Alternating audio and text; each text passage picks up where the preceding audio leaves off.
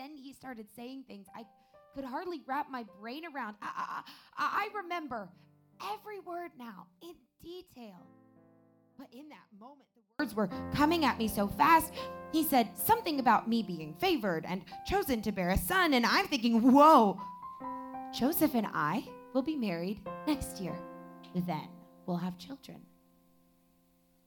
But the angel was saying that God's Spirit would cause me to conceive a son. And that part, that part I understood fully. And it was so surreal because while I'm on the ground weeding around mom's vegetables, very dirty, I'm talking to this radiant being.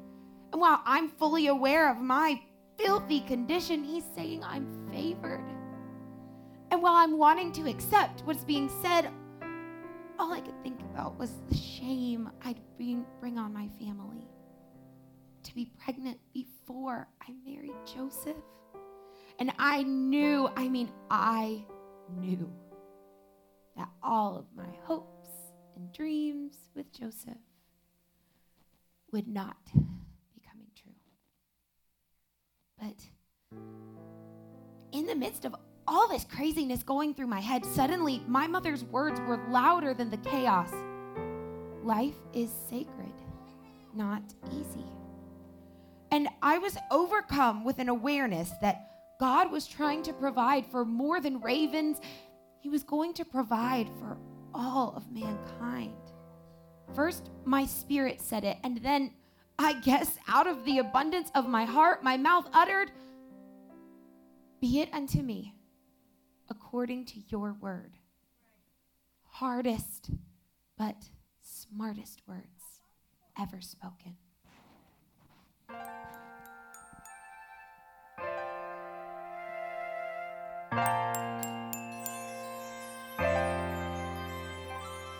Angels are pretty big.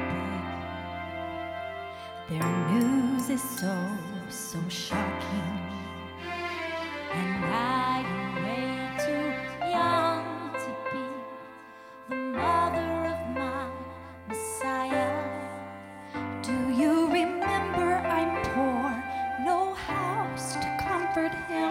Why would you choose me? How can this be? Did you consider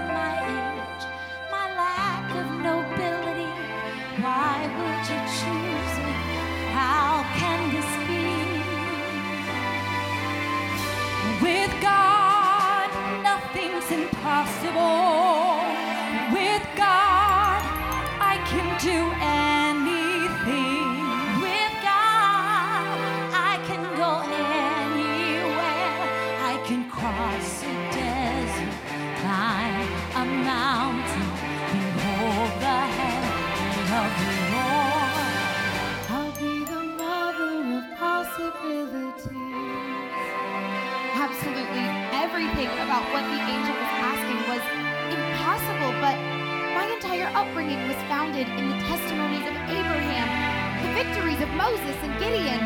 If Queen Esther could summon her courage to save our people, I could summon my courage to surrender my destiny to the Lord. Be it unto me according to your word. I do not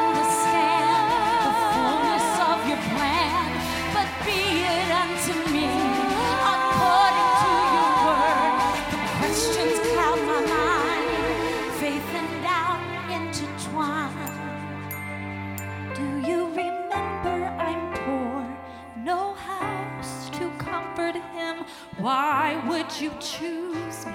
How can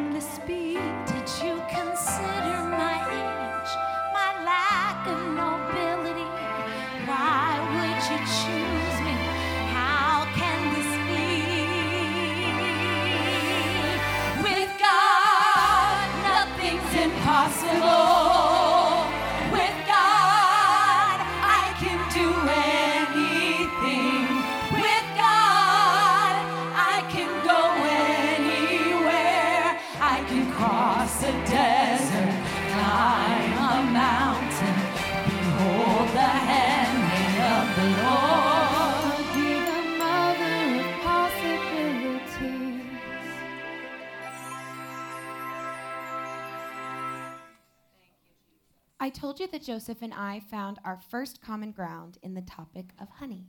And that's very much in keeping with Joseph's soul. That man's spirit is as good as honey, from healing to energy.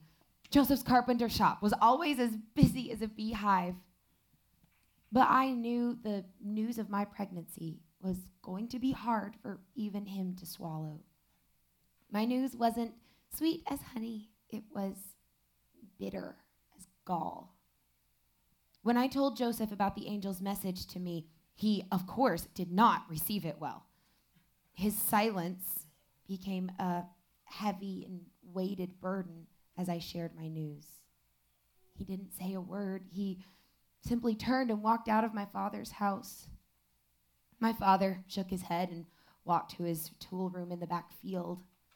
My mother tried to put her arm around me, but she was so stiff with disappointment that I pulled myself from her and went to my room. My greatest fear of rejection had come true. But I should have known that God was taking care of every piece of the puzzle. Joseph told me later that after he got home, he was so frustrated that he didn't know what to do. So he changed into his work clothes and went out to his shop and began to work. But he couldn't stay on task because his brain was asking a million questions. So he said he just started banging with all his might on an unfinished tree beam. He beat it and beat it and beat it. He said it was as if he were frantically trying to nail all of his confusion and uncertainty to that tree. He went to bed thoroughly exhausted and was asleep within minutes. Then he had a dream. An angel came to Joseph in a dream and assured him that I was expectant with the Christ, that I had not been unfaithful to him. The angel told Joseph exactly as he told me to name the child Jesus. Joseph woke from that dream with more passion and purpose than I'd ever seen anyone with. From that time forward, Joseph began to live every moment of his life to protect and provide for me and the child I carried. As life would have it, as we were nearing the birth of Jesus, the Roman government required that every man return to his place of birth for a census. I couldn't believe it. Here I was, as large as a house, and now I was supposed to travel how many miles? Joseph had on his game face, though.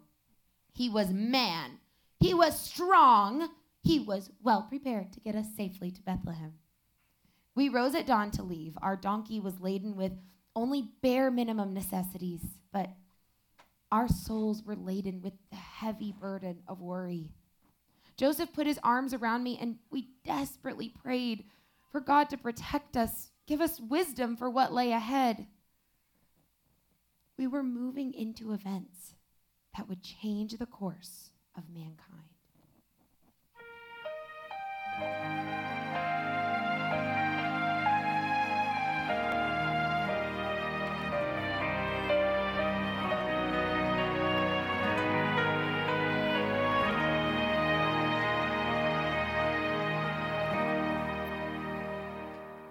Pray you'll be our eyes.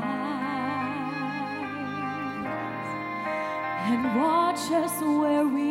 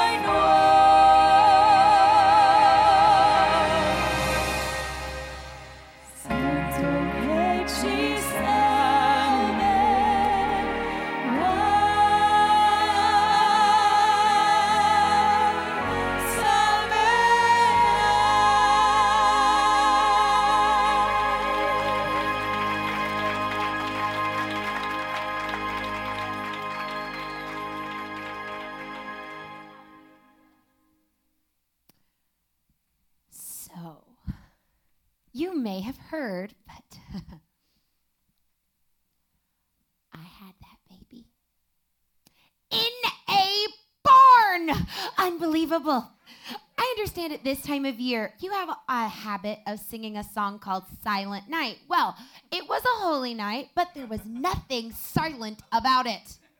I'm not sure if you've ever seen a birth, but it's not the prettiest sight you've ever seen. It was absolute craziness. Then, evidently, angels had proclaimed the good news to shepherds. So here I am in the most awkward situation of my life, having just given birth with Joseph as my midwife trying to figure out all these new mommy things like how to feed a newborn and knock, knock, knock, can we come in? Angels told us the Messiah had been born. Don't get me wrong. I was honored and I get now how special it all was, but hello, hormones raging, and quite frankly, I just wasn't myself. I'm crying one minute because I'm in a barn with a baby.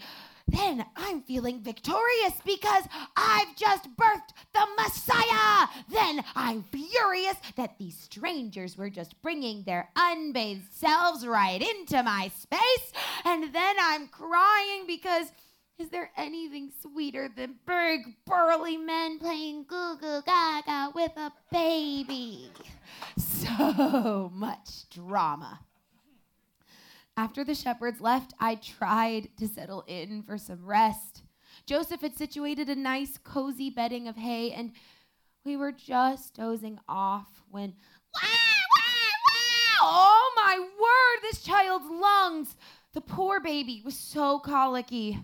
Joseph brought Jesus to me to try to feed, but the baby wasn't having it. So then Joseph is pacing back and forth, and I'm just staring at him, bleary eyed, at a loss of what to do. I had no mom or auntie or sister there to help. It's just me and Joseph in a barn with a screaming baby. I can promise you, in that moment, the angel's initial appearance to me meant very little. I was truly overwhelmed. And yet, the angel did come to me and Joseph, and as unprepared as I was for the shepherds, their story of how they knew to come and where to come.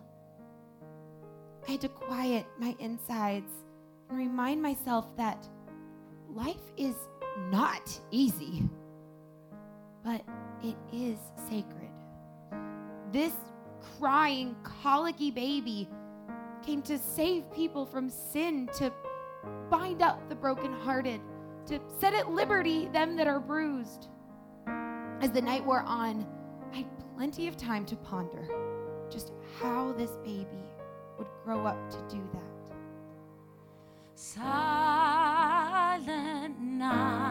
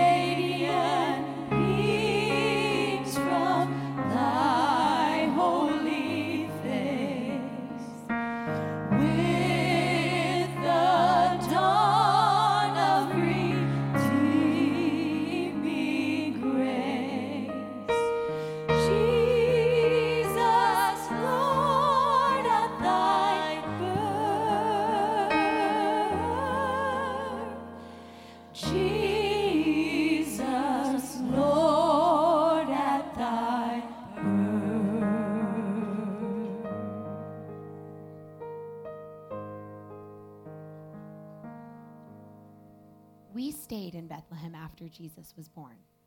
Joseph and I began our marriage as a family of three. Oh, what a great man Joseph has been. Joseph found work. And between baby Jesus and starting a household, my hands were certainly busy. We were happy. We were making a life for ourselves. People lived this beautiful ancient Hebraic way of being kind to strangers and wanderers. We had been in Bethlehem for about three years when one day something unusual forced us into a new season of life. Joseph had barely begun his rounds with the animals one morning when he saw just outside our property line a small group of travelers. Their silhouettes were not fully distinguishable at that distance, but Joseph could see some men coming toward him. He went out to greet them. He soon returned to the house with them, and I was gobsmacked. It's one thing when your husband brings home guests that you haven't cleaned and cooked for. It's another thing when those guests he brings home look like kings. I was mortified. Here these men were staring at us with huge eyes. I was standing there with Jesus at my hip. He had just finished breakfast and his face was a mess. I was a mess because his breakfast was also on me, and I'm facing them with this fake smile. And in my head, I'm saying, Joseph, I'm going to kill you. Joseph might have read my mind because he spoke up and said, Mary, these men have come to see Jesus. I'm not sure when I'll get used to Jesus not actually being mine. He's the Son of God. I smiled and asked Joseph to seat them someplace comfortably while I cleaned off Jesus' face. When I carried Jesus back and put him on his feet, he immediately toddled over to the gentleman with the longest beard and pulled on it. I reached into the circle to pull him back, but the men just laughed and told me not to worry about it. The one man said, I have ten grandsons myself. I'm very used to the antics of a baby. The majestic men stayed for the entire day. Jesus napped. They continued talking with Joseph. Jesus played on the floor among them again. They were very pleasant men, and their conversation about their travels was very exciting to hear. As we sat down to dinner, the eldest of the men changed the atmosphere of the conversation by saying, We have seen his star in the east, and we have come to worship. Yes. I had a million questions, but the sincerity of these majestic travelers caused the room to become very spiritual. He went on saying, We study the movement of the skies, the dancing of the stars. And one night, about three years ago, a star didn't merely move, but a star was born. We would not rest until we resolved its meaning. We have counseled with kings and sages, and they have said the king of the Jews would be marked by such a star. Then they gave us gifts fit for royalty gold, frankincense, and myrrh. Joseph said, Jesus is special, but I can assure you, Herod is king of the Jews. The wise man brushed off Joseph's remark and, with tears in his eyes, said, Jesus is more than a king. He is the Son of God, and we have come to worship.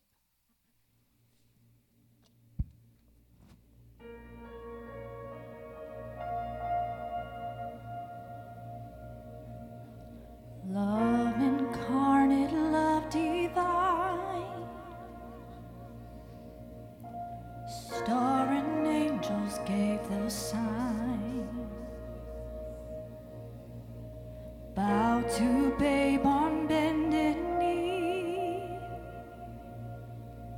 The Savior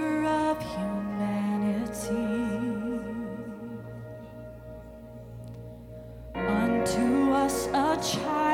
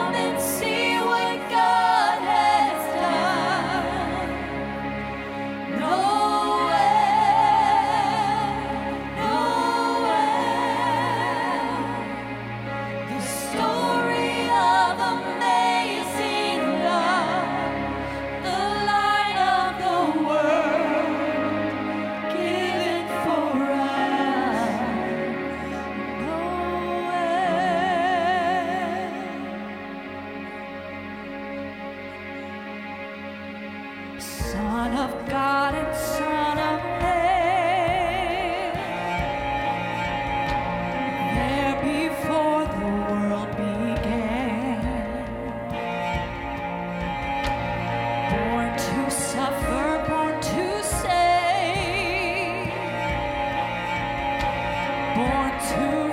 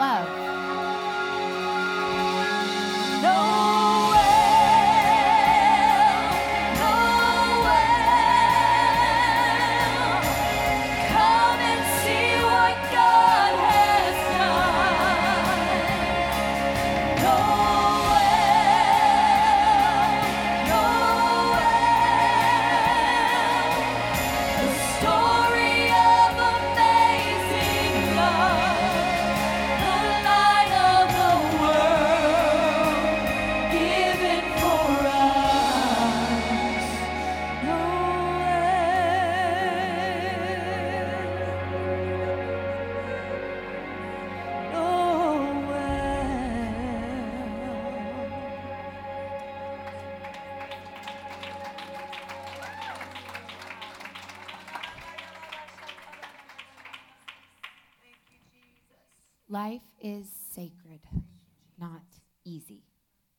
There was a time when he was 12 that we found Jesus surrounded by lawyers and teachers, mouths gaping at the wisdom he had. Jesus asked me, Didn't you know I had to be about my Father's business?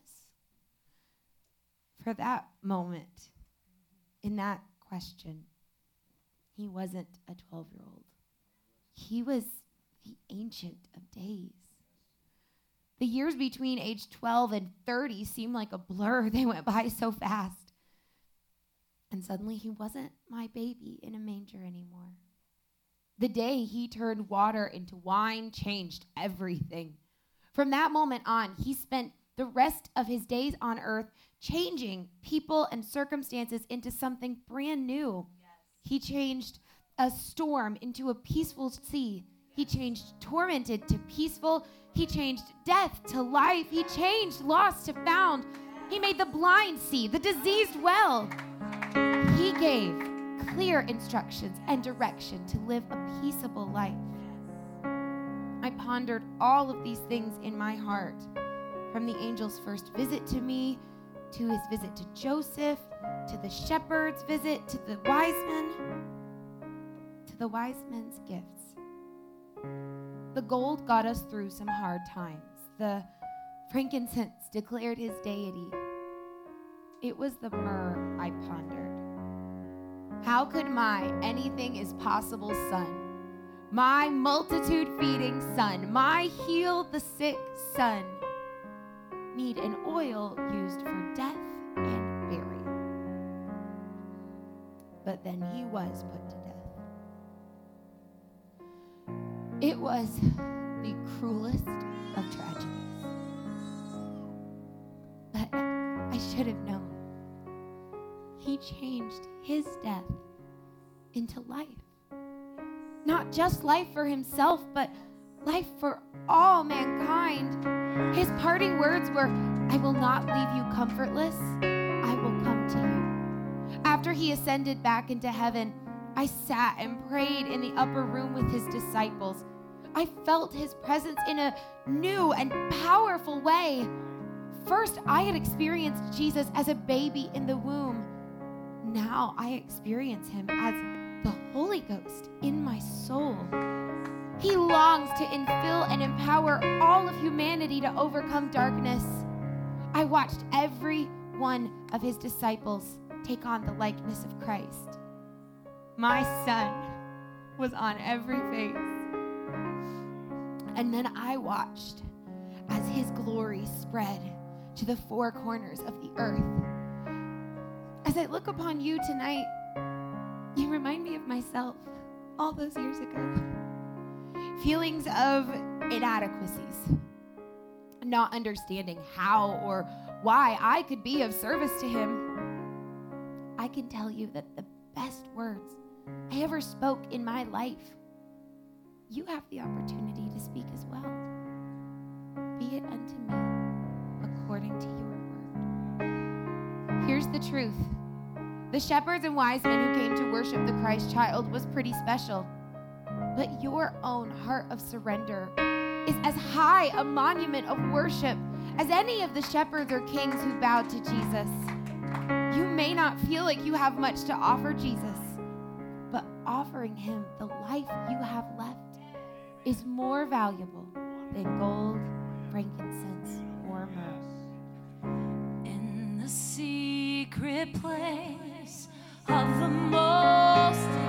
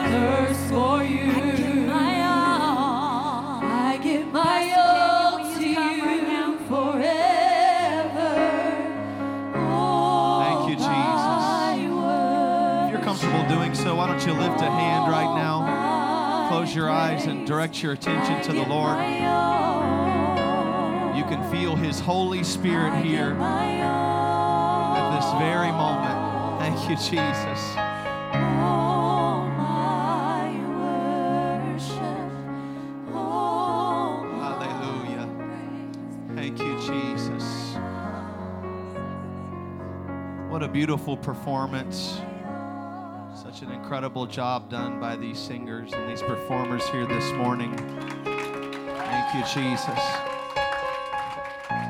Just want you to hear me for a moment. We're about to pray together right now. I believe the Holy Ghost is about to come down in a very special way. If you have never received the gift of the Holy Ghost, evidenced by speaking in other tongues, if you want that, you can receive that here today. When you look at the all the aspects of the Christmas story, there is so much to take in.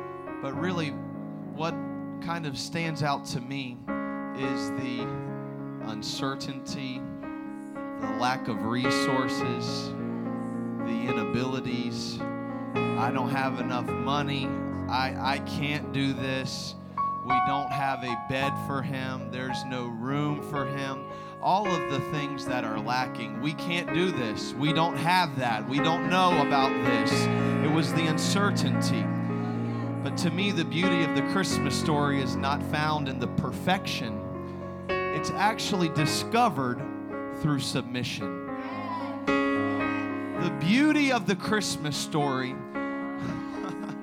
you're going to experience it not because you got it all together. And Jesus didn't come because we've got it all together. He came because we are a hot mess and we are in need of a perfect Savior. I ain't got the money. I would much rather on this, this celebratory Sunday to be in that big sanctuary already. We, we, we have bills and we, we don't know how we're going to figure it all out. And your family's got this question and we've got this shortcoming. We don't have all of the answers, but the beauty of Christmas is not found in our perfection. It will be discovered when you'll simply just submit to the Lord and say, Be it unto me, Lord. Whatever you want, I'll receive whatever you've got. We need some Marys here this morning. You need God to come rushing in. Let me tell you, your lack of resources can't stop Him. Jesus will come into your life right here this morning. You can receive the gift of the Holy Ghost. You can be renewed. You can receive the direction that you need. Why don't you lift your hands right now? This whole place in this tight room, I know it's awkward. We don't have a full altar area, but this entire room is the altar right now. Mary, where are you at? Mary, you need to pray right now a prayer of surrender. Mary, you need to say, Be it unto me, oh God. I surrender. That's it. Come on. I'll give my all to you, Jesus. That's it. I see tears streaming down cheeks right now. Come on, you feel the power of the Holy Ghost. This is the beauty of the Christmas story. You've been trying to get it all together. You ain't got to be perfect. Jesus is perfect. He just needs you to surrender. That's it. Let those tears stream down your cheeks in this room, in the hallway, from the front to the back, side to the side. Everybody worshiping the Lord. Everybody seeking after the Holy Ghost. Come on, go ahead. That's it. Why don't you step out in an aisle? Why don't you press your way on up into the altar area a little bit? We'll push seats back. That's fine. Lord, I praise your name. Lord, I praise your name. Lord, I praise your Hallelujah. name. Lord, I praise your name. Come on, Lord, go I ahead. praise your name. Lord, I praise your holy name. Their Lord, lack of resources couldn't stop Lord, Jesus from coming. name. Lord, I praise your Perfection can't stop him from coming.